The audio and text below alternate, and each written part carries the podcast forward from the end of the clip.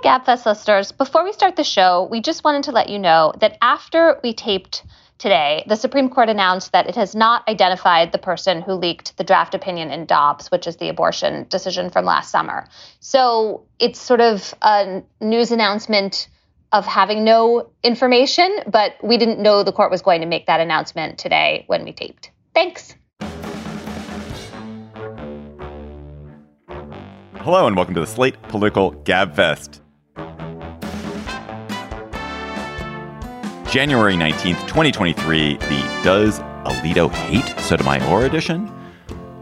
I am David Plotz of CityCast in Washington, D.C. I'm joined, as ever, by two dear friends who I was just talking about birthdays with.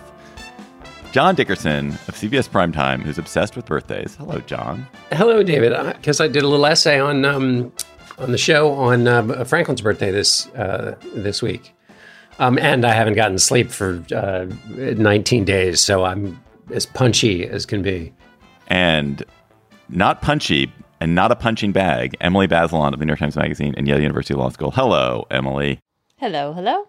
This week on the GabFest, how bad is it that Joe Biden had a bunch of secret documents in his garage next to his Corvette?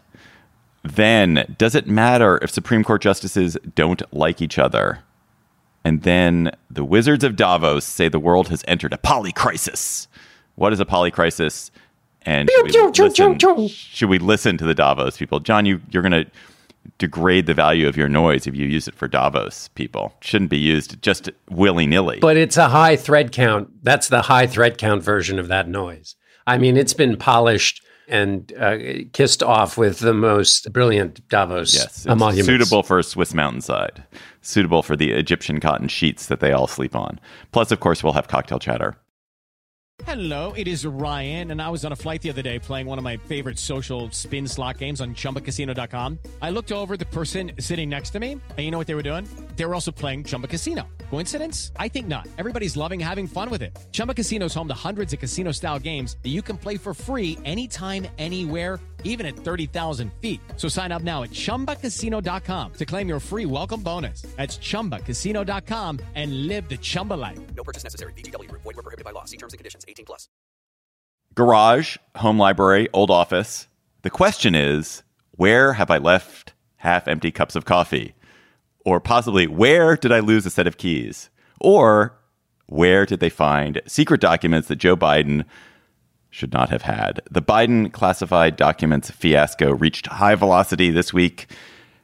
Discovery of more documents, the appointment of Robert Hur as an independent counsel to investigate the documents. Emily, what are the legal issues that Biden faces? How are they similar and dissimilar to the ones that former President Trump faces for his secret document hide and seek? They're similar in that we're talking about the same statutes, the same laws that try to protect our documents, that try to make sure there's an orderly process of transferring the documents to the National Archives when presidents leave office.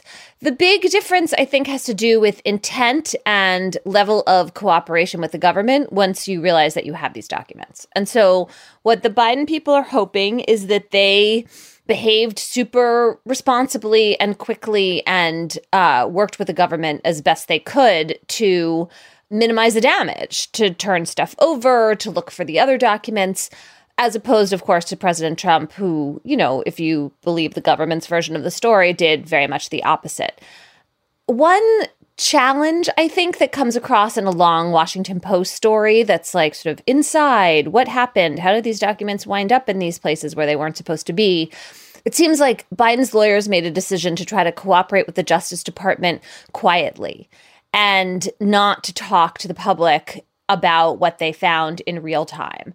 And that now seems like maybe it's coming back to bite them because it looks like they weren't entirely transparent in the moment. And why did this information dribble out? John, do you feel like the political consequences of that are sort of overshadowing the legal questions right now?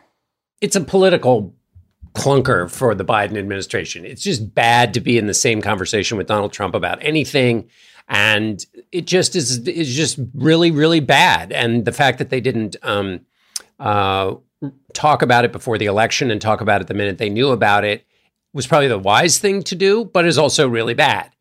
However, because we're in the post Donald Trump era, and because Trump and those who um, have adopted his way of thinking and professionalized it in different corners have so warped public conversation, it invites comparison between the two. I mean, the obvious the obvious point is the one you made, Emily, which is this is a blunder by all evidence. Once the Biden team learned that they that they blundered, they did what we all would hope, which is they operated by a set of norms, which means you go and talk to the authorities and you follow through. The fact that they didn't tell the public, there's no legal uh, compulsion, no legal thing that says you have to tell the public. I would like to know your thoughts, Emily, about whether lawyers could have made a good faith case for why they shouldn't tell the public. Obviously, as a political matter, it was smart not to tell the public before an election. Obviously, as a political matter, it's smart for Republicans to try to conflate the fact that the Biden White House didn't tell the public with Donald Trump's refusal to tell the truth to investigators, which is the key distinction here. Trump, by lots of evidence, looks like he obstructed justice.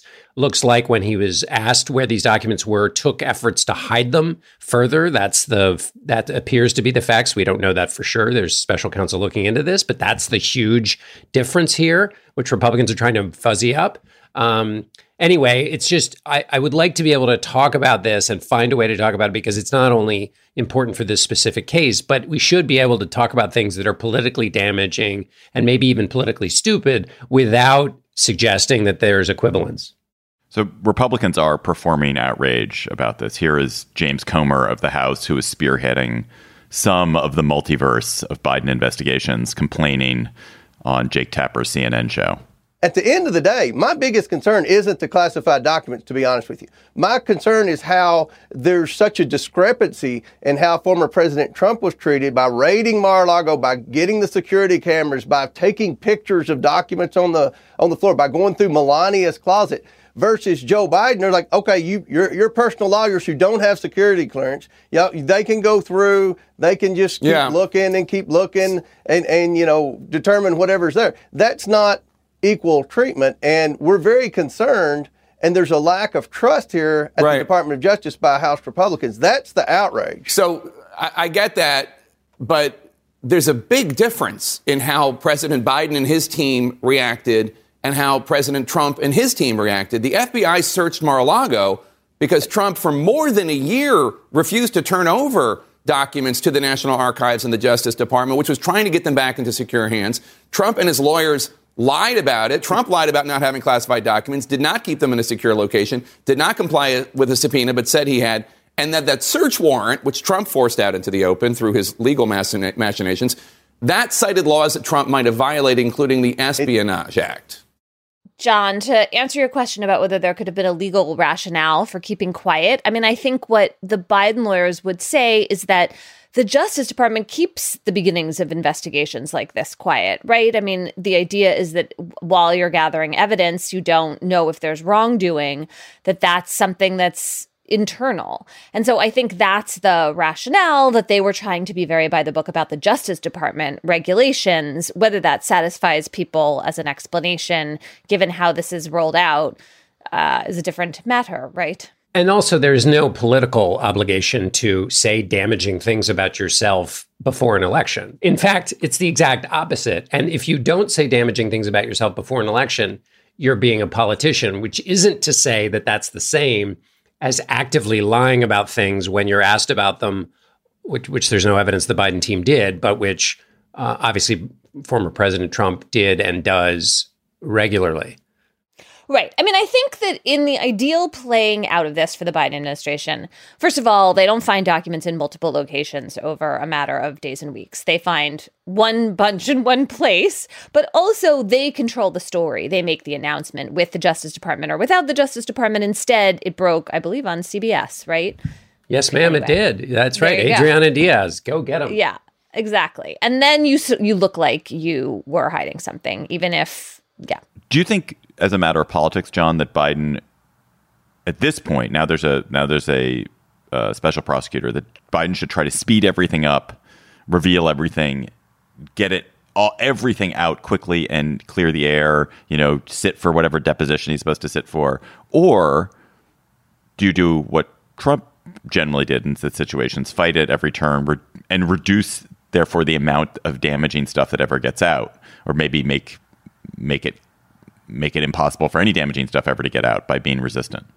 Great question. And this is why I think it's an interesting template. So, what you're talking about is the old fashioned full hangout, right? Remember when Chris Christie had the bridge thing? He had a press conference in which he answered every question until people ran out of questions. That's the old fashioned way to do it. That really worked for him. He ended up with a 7% approval rating out of office and a disgrace. But go ahead. Did he end up with a 7% approval rating? Oh, yeah. His, it, well, ultimately, yeah. When he left, by the time he left office, it was just in the the lowest level that anyone had ever reached. It was incredible. Well, it wouldn't have gotten any better had he not done that. Um, I mean, and so I'm not I'm not here to defend Chris Christie. That's the old fashioned way to do it because there is a norm that a public official is not hiding anything.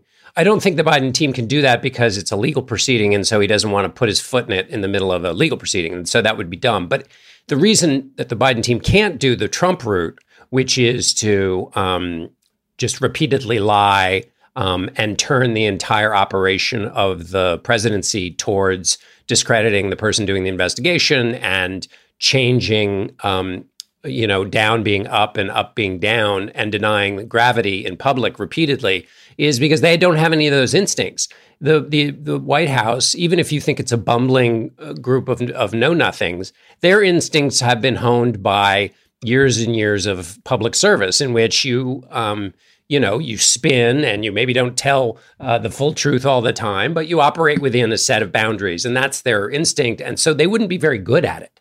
They would be awful at trying to play the the Trump route. Emily, where do you stand on the kind of the extremely strict substantive question here? There's one school of thought which is that, which just letting you know, I go to the school. Everything is classified. Everyone has classified documents at least every president who's allowed to box them up and take them for a bit. The only real issue is how safe did you keep them and what did you do when you realized you had them. The other school of thought is these are the sacred jewels of America. They're our Ark of the Covenant. Covenant. To mislay them is to put the republic at risk. And my God, what has what has Joe Biden done? so obviously, the government overclassifies. There's lots of evidence of that.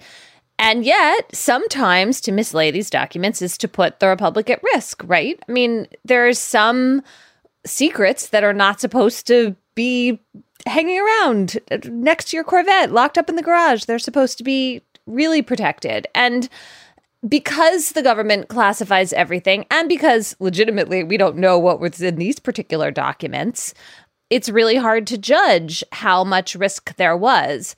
I do think that if we're going to have this law, which we do, and I think we need, there should obviously be less classification, but also there should be a really careful process and presidents should follow it. And I don't really buy the idea like, oh, everyone does it, it's no big deal. Even if you're right about that, it just seems like it is a problem on the margins, on the edges. You know, there's some things that are not known. The damage of what might be in these classified documents could be possibly significant. I mean, what's in the documents might have a national security issue related to it that has nothing to do with whether Joe Biden was hiding these documents or not. And also, um, let's not, you know, slouch into the posture of taking a White House at its word. There's no reason to think that the White House is telling the truth. They might be. Great. Special counsel will figure that out, but that also needs to be figured out too in terms of when they found them, what was up with them, why they took them, all evidence suggests that they behaved um, the way you're supposed to. Uh, but you know, we'll we'll, uh, there may be more than just the sort of pain of overly classified documents. Emily, just to get us out of here, was it legally required and or politically required for Merrick Garland to appoint a special prosecutor in this case? I mean, look, Merrick Garland is the attorney general. He has discretion. He could have stared down this challenge, I suppose. But I mean, if you look at the law, you're supposed to go check out what happened. And then once John Lausch, who is not the same as the appointed special prosecutor, but the first person who looked into this, once he said we should follow up and investigate, yeah, I think it's pretty clear that Garland was bound to start with the special prosecutor. And look, I, I still think that if the Biden people are telling the truth, this is fine. This is maybe good. We get a complete explanation. They'll be able to point to this investigation and say, this is how it's different from Donald Trump. Slate Plus members, you get bonus segments on the GabFest, other podcasts that Slate produces, member exclusive episodes, extra segments, no ads on any podcasts, unlimited reading on the Slate site. And today, we're going to have a bonus segment where we're going to talk about the most uh, gratifying, the most uh, soul fulfilling, the most happy inducing jobs there are in the world. There's a great new article in the Washington Post. They surveyed people in lots of jobs, and we're going to talk about the results and reveal what is the most gratifying job to have in America. It is not podcaster, apparently. Go to slate.com slash gabfest plus to become a member today. This episode of the Gabfest is sponsored by Aura Frames. Are you ready to win Mother's Day? Cement your reputation as the best gift giver in your family? Give the moms in your life an Aura digital picture frame preloaded with decades of family photos. That mom will love looking back on childhood memories, seeing you what you're up to today, checking out grandkids, checking out cousins.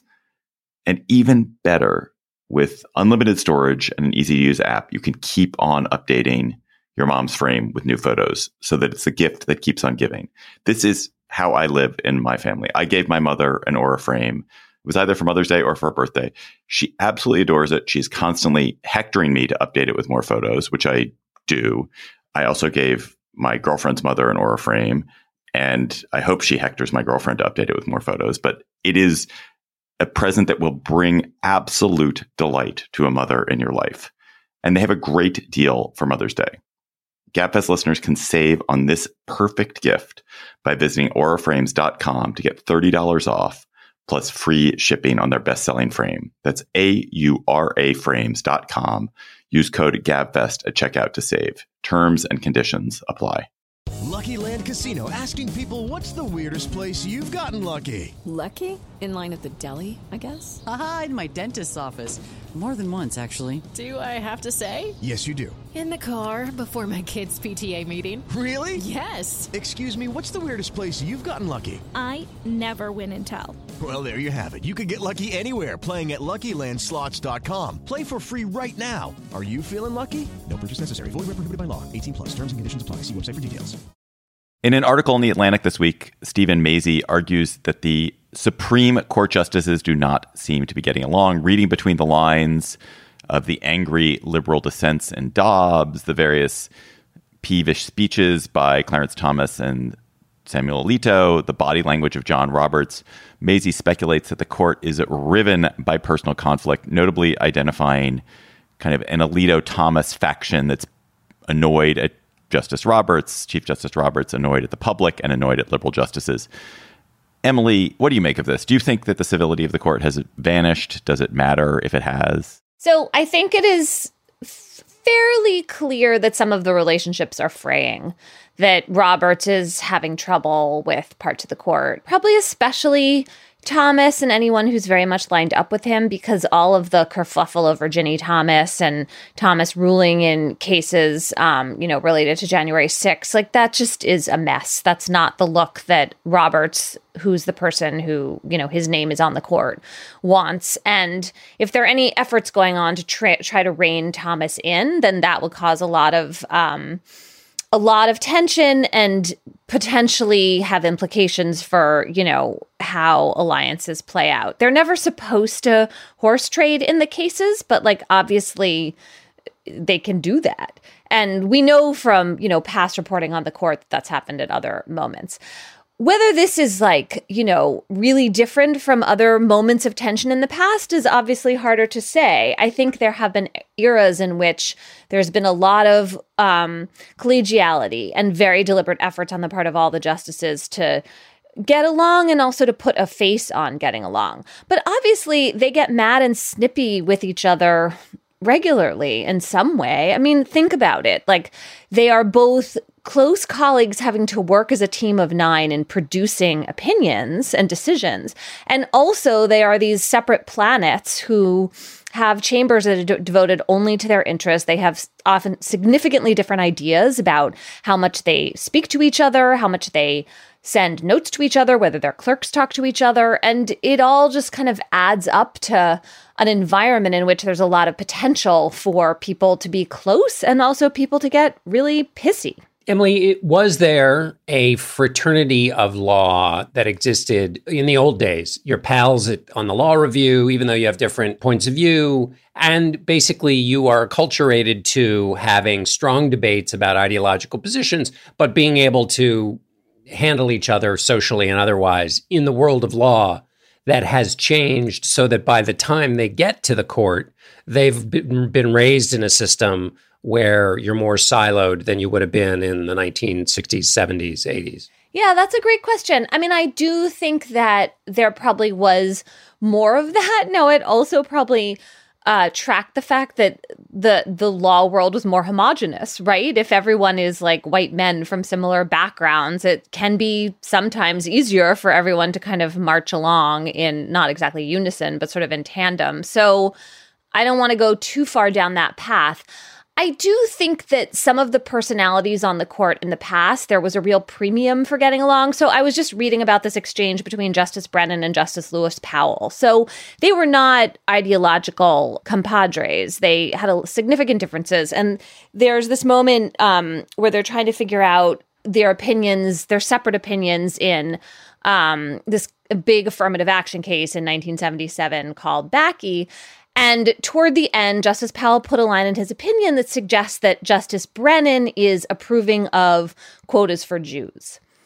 And he puts it in he's and what Powell's arguing is not crazy. Like it's not mean spirited, it's not irrational. He's just kind of pointing out that this is a potential implication of Justice Brennan's argument, which is that you only worry about a, a race based distinction if there's a badge of inferiority, which wasn't the issue for Jewish quotas.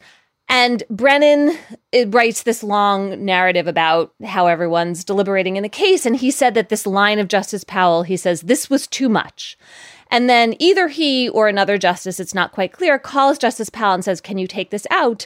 And Justice Powell apparently was surprised, thought that the line had a basis, but said, If this is personally offensive to any justice, then yes, I will take it out that's kind of unimaginable in the current environment. Like when you think of the scathing way that Justice Scalia used to write, that Justice Alito absolutely writes in sometimes, it's just a little hard to imagine that they would care that someone not on their ideological team was offended. And also, you get in the in the speaking circuit, you get lots of huzzas if you are more pugilistic than maybe you were back then.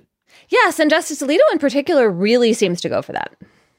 Yeah, I mean, you have a public persona that is a profound public persona in a way that I don't feel the justices did a generation ago.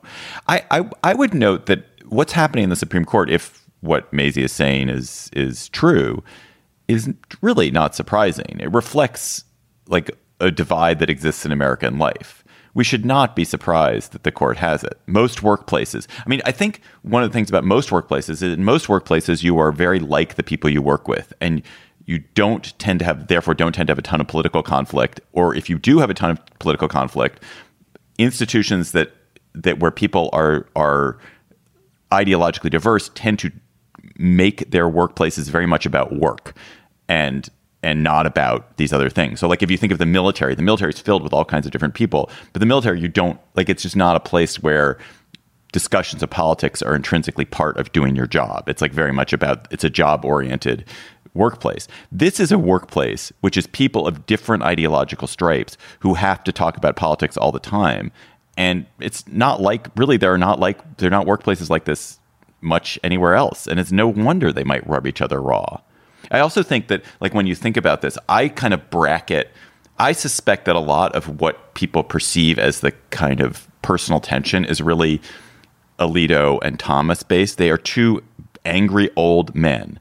I suspect that Justice Jackson and Justice Barrett, who are ideologically different, do share tips on summer camps, and that Brett Kavanaugh and Elena Kagan catch a game together now and again. I, I bet that I bet that this, these two, the, it's like the old dudes and then the rest. It is extraordinary that what we learned in the January 6th testimony is that Ginni Thomas was talking about her husband when she was texting the chief of staff of the Trump administration, goading them on to overthrow an election, and was saying that her best friend, I think that's the phrase she used, which was the kind of coy um, word she used in the text, was telling her was essentially encouraging her in this, and that was the a Supreme Court justice about overthrowing an election. Like this is this is insane. I mean, and that does that's not an ideological debate about affirmative action or the Second Amendment or um, it's just it's it's about the the public perception of the institution, and that does seem to me to to reflect on the on the on the club that they are all a member of. And I wonder if that is also something that's a part of this here too. Um, it just represents kind of Thomas's view of the club. It seems it seems from the available facts to be a more selfish view than uh, one that rep- recognizes that they all have a kind of duty to keep it um, keep its reputation alive, no matter what their ideological positions.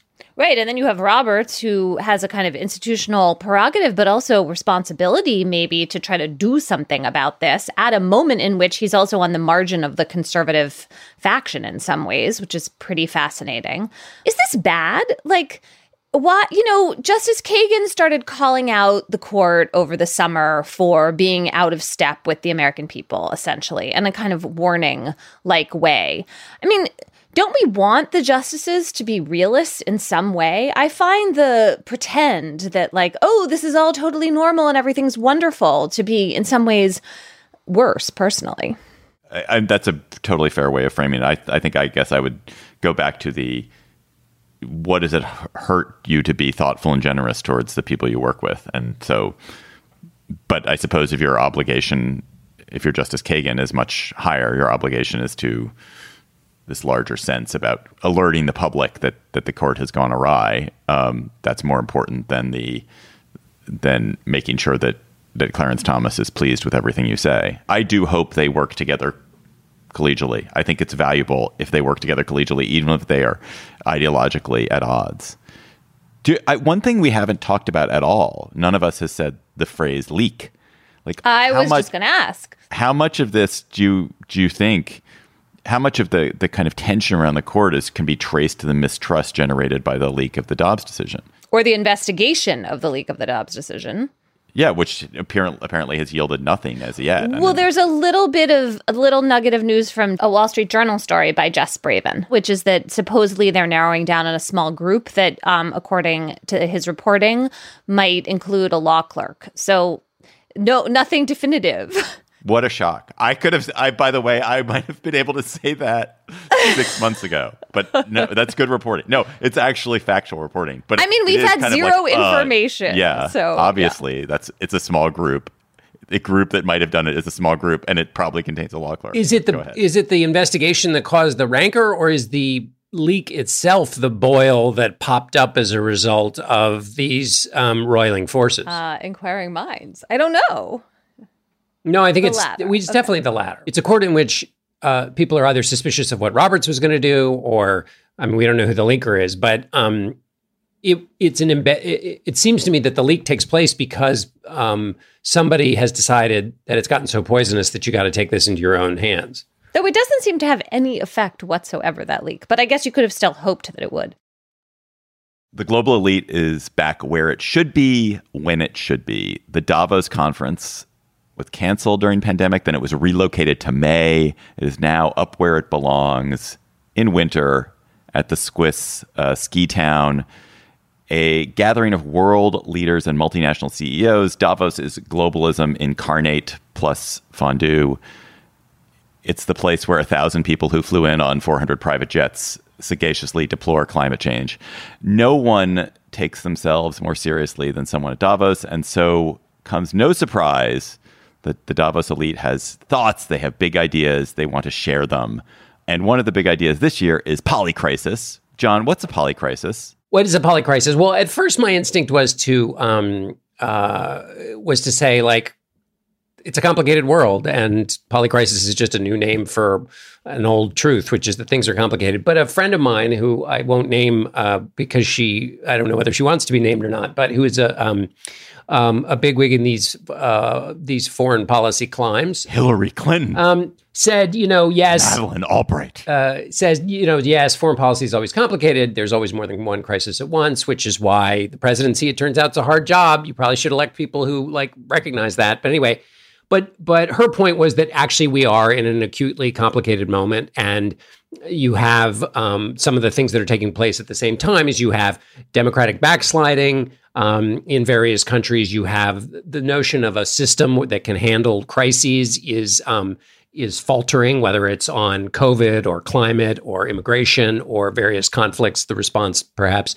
to Russia or Russia's, you know, um, and and then also competing pressures um, that are a result of, um, well, mostly Russia. I mean, when you think about what Russia has unleashed, plus COVID, kinks in the supply chain, um, totally destabilized the world food distribution program, energy insecurity, which was there already, but it completely messed that. So it's the way in which these crises are all interconnected um, and are all individually big, but then kind of combined to be big that that makes polycrisis uh, the word of the moment. But I think it's gotten so into such a buzzword thing um, that that I don't know whether it has any actual meaning in conversation anymore. I'm so irritated by Davos people that the mere fact that they identify polycrisis as a thing makes me reflexively think that it's not a thing or that it's not bad. And that's that's a real problem in me because these are these are smart people. They are smart people and they do think about the the complicated issues in the world. And so even though I, I really want to say no, everything is fine. There's it's just like the world as it has been, and we're we're just heading towards the same future we were always heading towards. I I it, I shouldn't.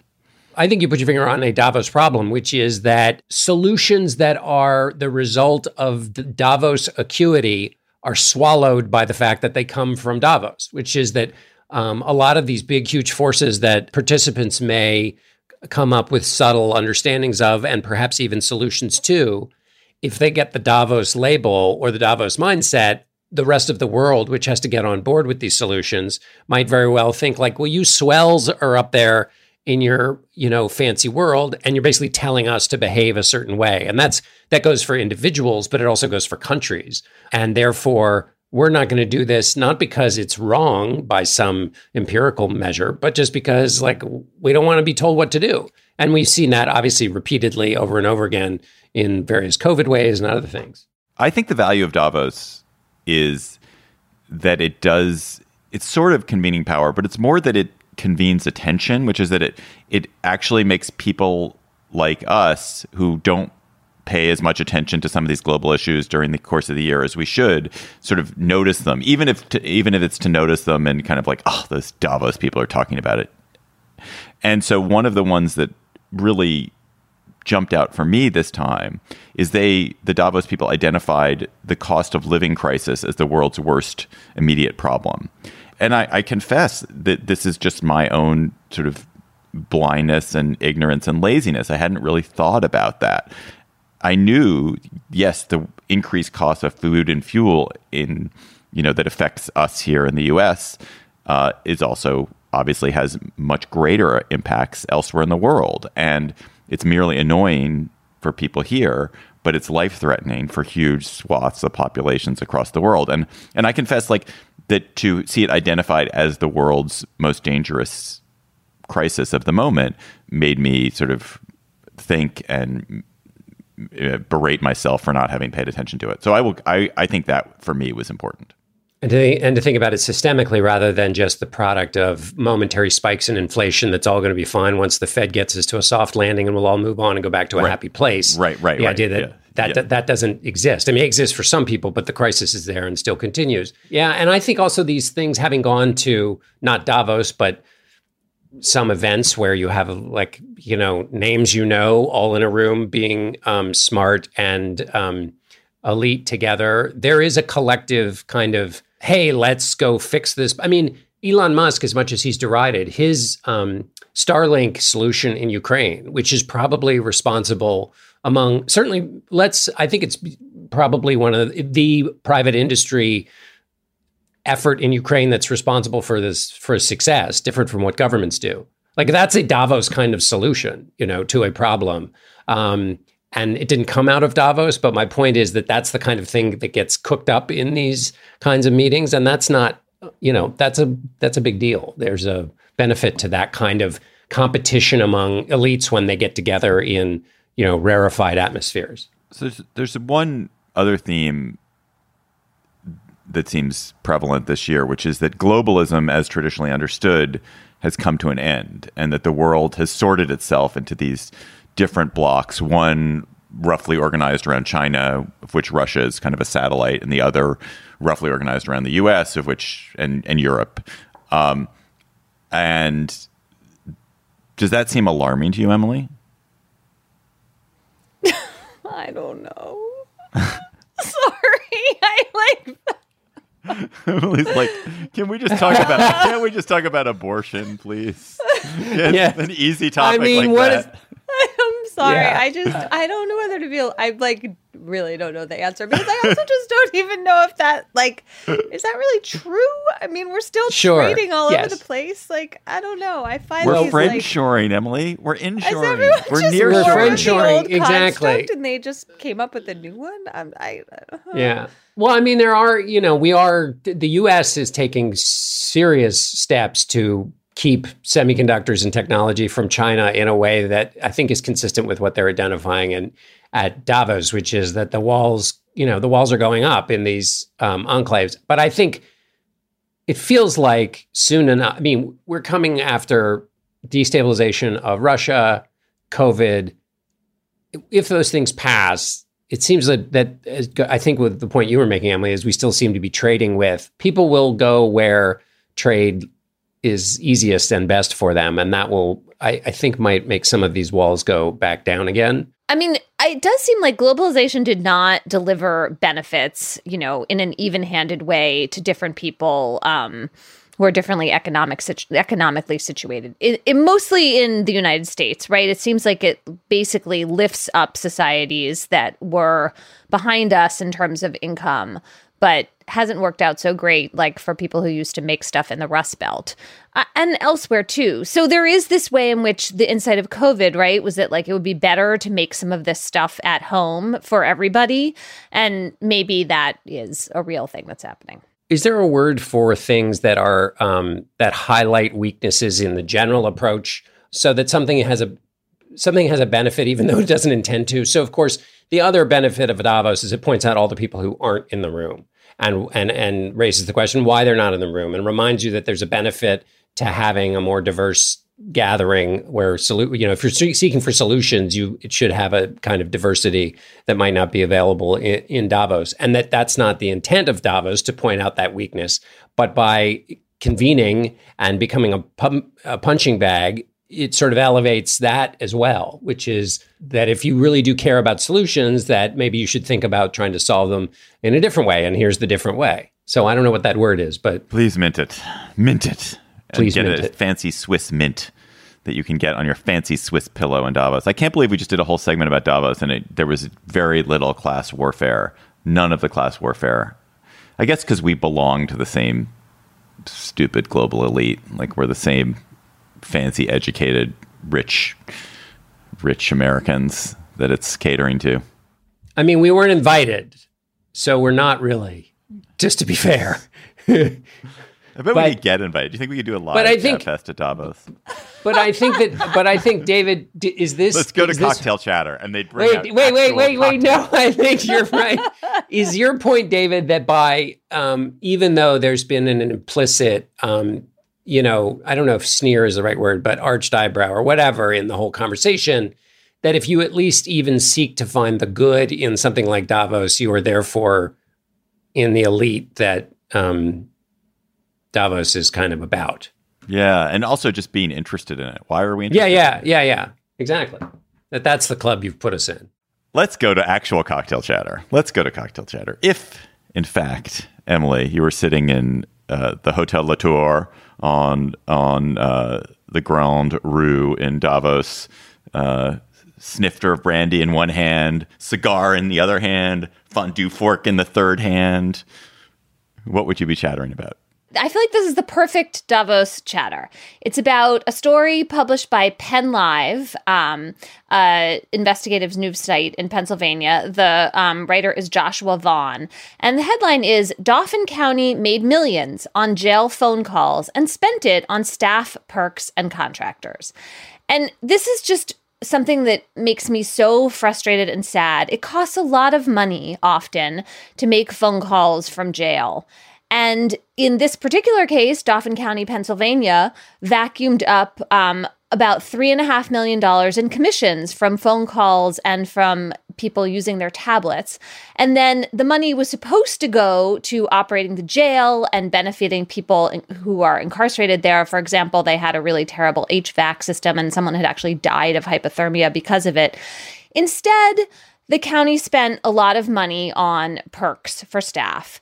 The best one was $300,000 to purchase gun range memberships at what seems like a fancy gun range that costs much more than other ones. And this weird detail the county twice purchased more than 480 memberships, even though the jail had fewer than 300 full time employees. I mean, this is just sort of basic local government corruption, I guess, but it's really, really on the backs of poor and disadvantaged people. And I just um, thank Joshua Vaughn and Penn Live for this reporting, and I hope Dauphin County does something different. Where is Dauphin County? Dauphin County is the county in Pennsylvania with that includes Harrisburg, which is the state capital. John, what is your what is your chatter? Okay, my chatter is about. First of all, somebody's going to ask us why one of us didn't um, hate chatter about those pandas, because um, there was a whole mess of pandas that was born. Um, uh, recently, and because David used to be obsessed about pandas on the Gabfest. But that's not what my chatter is about. My chatter is about Adolfo Kaminsky, an amazing um, obituary in the New York Times last week. 97 years old, he died. And his talent was that he knew how to remove supposedly indelible blue ink from paper. Now, why did that matter? Well, because he was in France during the Nazi occupation, and his expertise enabled him to erase Jewish sounding names that were officially uh, um, inscribed on French IDs and food ration cards and substitute those Jewish sounding names with typically Gentile sounding names and thereby save hundreds and hundreds of Jewish lives. Wow. And in one particularly acute moment, he was asked to produce 900 birth baptismal certificates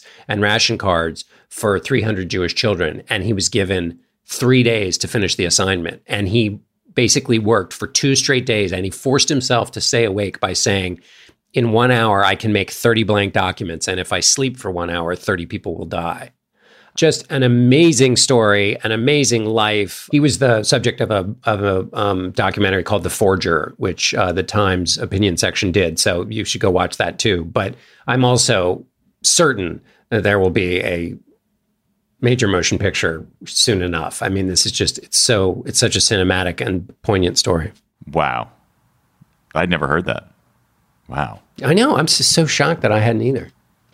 Uh, my chatter it's uh, pedestrian chatter, which is that uh, if you've been listening to the Gabfest, probably over the generation that we've been doing it, I've talked about his Dark Materials, the Philip Pullman tri- trilogy of books, many, many, many times. It's one of my favorite.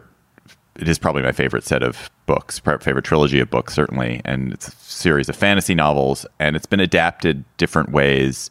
There was a bad movie a couple of years ago of the first book, but there recently has been an HBO series, which I believe I also chattered about. Uh, and the HBO series is now reached its third and final season. It's covering the third book, The Amber Spyglass. And uh, I would have said the first two series, in fact, I probably said this, were just not very good at all. Really not very good at all. But the third season is kind of great. It is really interesting. The book is a very wild, insanely ambitious book which which you know ending death and killing God are just minor plot points in in the whole book itself. Uh, and if you were skeptical or if you kind of gave up on the series, give it a give it a chance. There's some great stuff in this third series, and I think I identified one key reason why it's better, uh, which which is that um, one of the major actors in the first two seasons is Lin Manuel Miranda, the creator of Terrible. Hamilton, and he is terrible in it. exactly, he's a terrible actor. He is so so incredibly terrible as this laconic Western balloon pilot. It was it's like watching a kids play almost. He's he's that bad, and so whenever he was on screen, which was frequently, it was agonizingly bad, and there's just much, much, much, much less of him in the third season, and that makes it um, that makes it uh, redeemable. So check So can out. I just start with the third season? I watched part of the first season, thought it was bad, stopped. Yeah, you could start with the third season. It'd, it'd be Okay, fine. good. Yeah, yeah. Um, it's actually an interesting case. Also, the main actress, the main actor uh, who plays Lyra, uh, has grown up. I mean, she's she has grown up in the course of doing this, and she's really grown up. And I didn't think she was particularly good in the first season, and this season, I think she's tremendously good. Like she has, she's become, she's grown into being a, a, a great actor. Listeners, you sent us a lot of chatters this week as ever. You sent us great chatters. You emailed them to us at gabfest at slate.com and you tweeted them to us at, at slategabfest. And we appreciate it when you tell us something you would be chattering about at your cocktail party, some work of culture, some historical episode that you find wonderful or strange or horrifying. And our chatter this week comes from Maureen O'Neill. Maureen here, long-time listener from Ireland, and my chatter is about a remarkable podcast that you should all start listening to. The podcast is the second season of I'm Not a Monster, which focuses on Shamima Begum, the schoolgirl who ran away from the UK in 2015 to join ISIS and has since had her citizenship revoked. There have only been two episodes, but the journalist, Josh Baker, has been working on the story for eight years, and it's told with such empathy and care. It's truly a feat of investigative journalism. If the first series is anything to go by, we're in for a gripping ride. Happy listening. Oh my god, I got I got chills listening to that accent. Oh, Shouldn't we ah. just replace the three of us with Ah. people with Irish accents? Ah. oh It's like, I can't wait to get back. Have you guys seen the Banshees of Inisherin? Yes. the way? Did Can you? we talk about that at some point? Yes. David, can you watch it so we can talk about it? Because it really Okay. would be a good Slate Plus. It I would be. And can I just do this as a way of teasing it, Emily? Your what was your expectation going into the movie? Had you been had it been given a rubric for you? Had it been given a what were you expecting? Oh, I watched the trailer and thought it was a comedy. Okay, that's all you need to say. I had I read something and it was classified as a comedy, and I think that that is key to my reaction to the movie, and we'll talk about that when David watches it.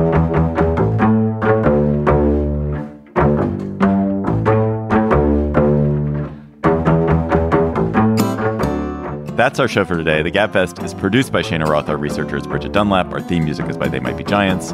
Ben Richmond is senior director for podcast ops, and Alicia Montgomery is the VP of audio for Slate. Follow us on Twitter at, at SlateGabfest. Email chatter to us at gabfest at slate.com.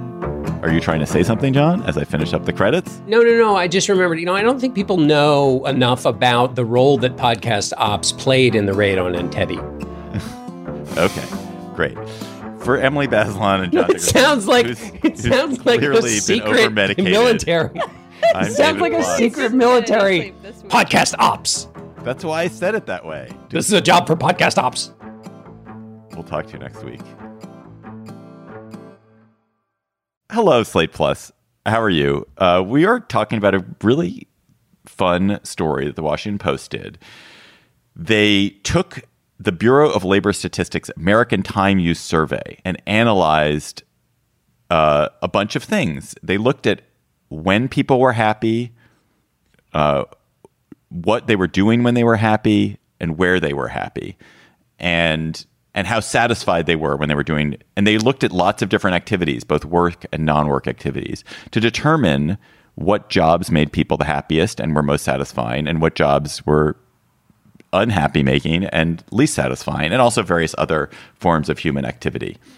Um, so, John, this really this really tickled you. So, do you want to start off by revealing the number one job there is for human satisfaction? Yes, the the lumberjacks. I mean, we could have guessed it. The reason that I love this story and the work is um, it's kind of it's an intellectual scoop in a way. I mean, there's this huge data set and they dove into it, and I just love that as an intellectual exercise. That's number one.